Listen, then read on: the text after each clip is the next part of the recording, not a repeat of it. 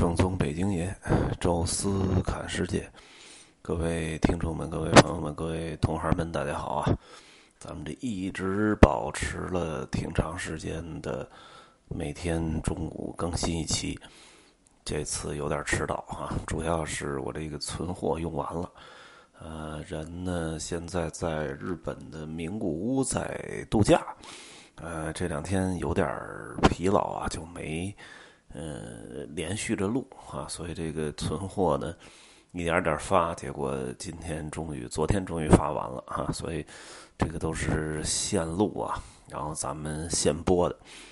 呃，上一期呢，其实是做了一个收尾，把我年底的我们这个教护士培训的呃几个，我觉得让我印象很深刻，然后也比较有代表性的呃大家聊过的课题。啊，跟咱们的这个听众分享一下。当然还有很多啊，我觉得印象也挺深刻。哎，比如这次新请来叫穆亚军，穆姐啊，她那个说的那有关于导游的自我修养啊，确实我觉得也挺受启发的啊。然后像我们历来参加了好多次王局。呃，因为他原来的工作的这个职务之便啊，翻译了一个这个叫毛发学，哎，正好他自己是谢顶啊，所以就借着这个机会研究了好长时间，最终研究出来就是这真治不了啊，他那种啊就是属于叫染色体问题啊，就是从从这个基因里就带出来就没戏，呃，只能植发啊，其他的都没必要。啊，那么他也借这个借着这个自己的研究吧，然后跟大家分享了一下毛发怎么护理啊，然后包括呃一些基本知识吧。哎，这个一个毛孔里长多少根头发，有几种情况可能导致这种脱发啊。因为我们这周围这些同行们啊，你别看都四十上下岁啊，年轻的三十三四。呃，老点儿的四十三四啊，大概都是在四十岁上下区间晃。哎，但是这个有不少人，虽然没到谢顶，这个发际线就是疯狂的向上退，啊，这个也跟可能我们这工作，哎，这个行业压力有关系啊。呃，另外呢，像还有不少啊，比如这回来了一个比较新的新人，叫小鱼啊，鱼淼啊，小姑娘啊，她呢做的也很认真啊，人准备的。因为他走北欧线的，所以讲了一个屠呦呦与青蒿素，呃，其实也不能算跟我们旅游有什么太大关系啊。但是他走北欧嘛，总要讲一些有关于诺贝尔的一些这个诺贝尔奖的一些这个周边知识，哎，可能讲到了，比如说中国获奖的最近几年的莫言，哎，或者是屠呦呦啊，那么他把它丰富了一下啊，大概。丰富成了一个大概四十分钟左右的一段讲解，我觉得这就也挺好啊。如果你的每一段在路上的讲解都能够丰富成半个小时、四十分钟的一个小专题，呃，任何一个方面你都能拿出来说一段，哎，至少是比较深入的啊、全面的资料，哎，我觉得这个客人也会很信服啊。所以我觉得这个也挺好啊，那就不多说了。呃，因为这个毕竟每一次啊，有兴趣可以通过这听音频啊，有有些同行跟我本身就认识的，呃，发微信来说想参加啊，没关系啊，明年的啊不能说明年了，其实就是今年的年底，到时候大家再约啊。你你首先，呃，咱们不分说一定特别新、特别老才收啊，但是你你首先有这个愿意听的欲望。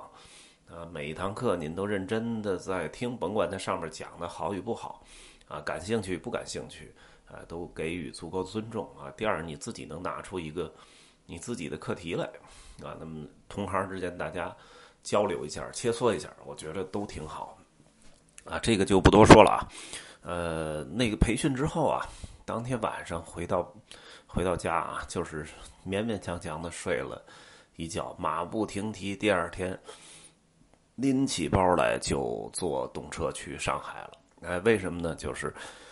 我在去年啊带过一个呃比较专业的艺术团，哎，那个艺术团里有一位艺术家，在年底的时候做了这么一期呃有关艺术疗愈的啊这么一期讲座。哎，这个一个是曾经合作过，我也确实在那一次呃领队带团当中呃收获了不少东西啊，所以我觉得哎这是一个挺值得一听的讲座。同时呢私人关系也不错啊，所以去捧捧场。再加上呢就是今年啊他也计划要组一些团啊，有关艺术这种专业的这种专业参观团去欧洲啊，所以也正好聊一下呃这个来年那个团的一些细节呃，所以抱着这几个目的吧啊一一起去呃过去听一下。课程呢也报名了啊，参加就在上海的这个皇冠酒店啊，好像是还是上海电影节的一个指定的酒店。那在上海的就是徐汇区吧，离交交通大学不远啊，上海交大不远啊，那么一个位置。呃，一开始觉得就捧捧场吧，应该也呃也没什么，因为他讲的那些东西啊，很多的艺术啊，什么疗愈啊。哎，我在带团当中他在车里已经分享了很多了，所以我觉得应该呃不会收获太多。然后结果一看还真的就是出乎我的意料啊，收获的还真是不少。哎，首先他那个就是呃讲了一下这个日常大家可能遇到的一些有关情绪心理，他不太多说那个身体健康的事儿啊，因为那个可能需要交给医生。哎，他说的更多的是有关情绪心理啊这方面的问题。那确实有些一针见血啊，打到了点上。比如他说到有关手机社交网络这方面的心理问题啊，我就能联想到啊，就是他每说一个问题我具体就能联想到一个身边的某一个朋友啊，比如说什么啊他说的这种就是一天手机都放不下来啊，随时要看啊，然后包括有窥视欲啊，完全忘掉自己，好像一直在窥视他人的生活，同时发一条朋友圈啊，这个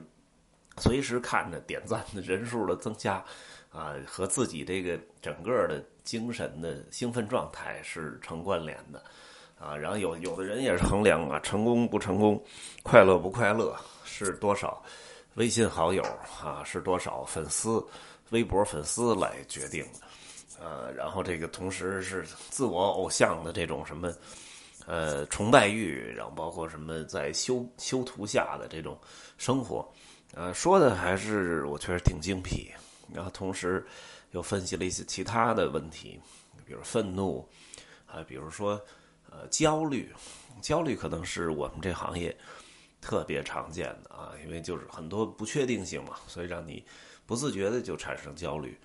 呃，所以听完那些之后，发现我们导游这行业很危险啊，因为我们这行业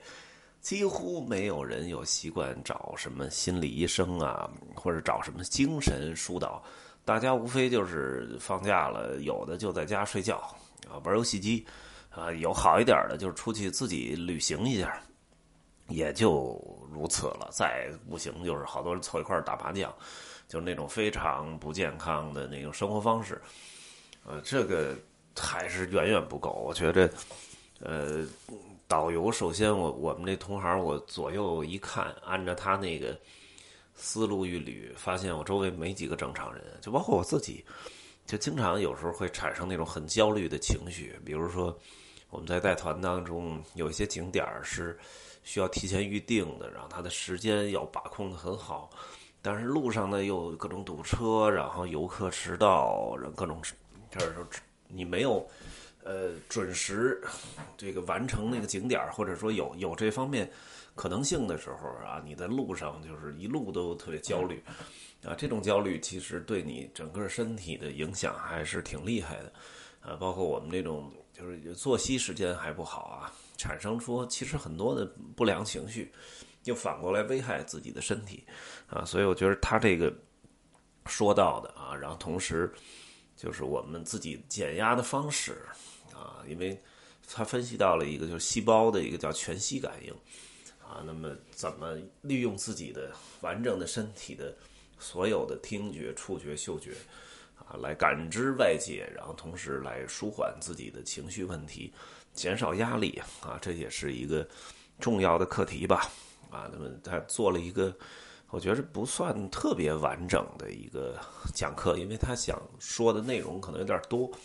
而这个时间呢就只有大概上午两个小时，下午四个小时，哎，所以我觉得有一点意犹未尽。还好，可能在三月份他还会来北京，再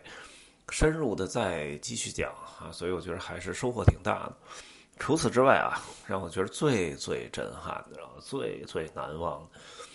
就是他这讲课这 P P T 简直太好了。因为我现在也时常上台去讲课，那我我原来一直一直用的这 P P T 都是一个就随便做一个单色模板啊，然后把那个图片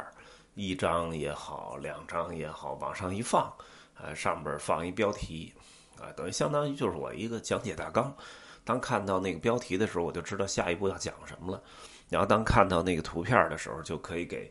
下面听课的所有人一个直观的感受，就是我说的这个东西是什么啊，也就仅此而已啊。然后去年的时候讲什么课的时候，